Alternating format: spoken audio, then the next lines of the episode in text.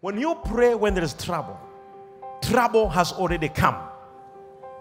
But there is a level in the spirit where you must understand that you can preemptively pray for something before it happens and sort out the matter and the situation before trouble comes. Why it is important to pray before trouble? The reason why it is important to pray before trouble is because when you pray inside trouble, your prayer is not a prayer that comes from your spirit. It is a prayer out of anger. It is a prayer out of sorrow.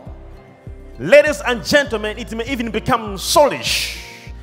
Ladies and gentlemen, the prayer when there's already trouble, it is a prayer out of panic.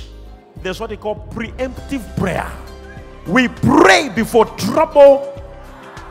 Don't wait for trouble to come. Don't wait for trouble and be like, oh, now, hey, when I pray, hey, hey, hey, let's pray, let's pray. No, no, no, no, no. We pray before you meet that worst situation. Before trouble. Don't wait for trouble to come. It is good. God is giving you a time. There is trouble coming ahead of you, but God is giving you a time so we can squeeze the problem, we can stop the problem. You see, some of us, no matter how trouble we meet, we never look shaken because we handled the situation before it happened. We knew it was coming, we prayed for it. We were, that's what people like, but you don't look shaken. Oh, what's going to happen? What's going to happen? No, no, no, no, no, no, no, no. We don't do like that. What's going to happen? Uh, what's going to happen? We don't panic. The problem with the Christians, they are using prayer as a fire extinguisher. Problems are waited for until they come. Then they say prayer.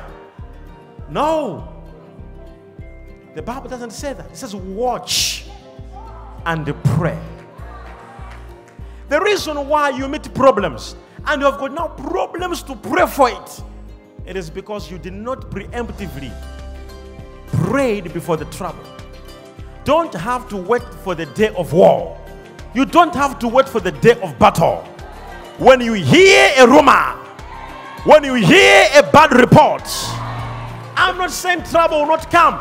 Trouble will come after this prayer. But when the trouble will come, you will be smiling because you will be able to know, like Daniel in the den of lions, he never cried because he knew I prayed before this day and no any lion did anything to him. Like Mordecai, because he prayed before trouble. When trouble came, he never cried. The one who wanted him dead is the one who died. Like Jesus, he prayed until his sweat became blood. When the cross came, he never cried because he knew after this I will resurrect. Like Lazarus, he was sick, prayer was made before. Like Peter, he was in jail, in prison, and the church prayed, he came out. The Bible says when he was in what? In jail, they were waiting for him to be killed when? The following day. But church prayed not for him to walk out of jail, but they prayed to stop what? Death. The same night he was released, there was no death to Peter. Don't wait your problem. You're looking, your problem is growing. Your problem is growing. You are seeing it. Your problem is growing. I got this problem. You have even accepted it. You're calling it, I have a problem. I have this problem. Don't accept it.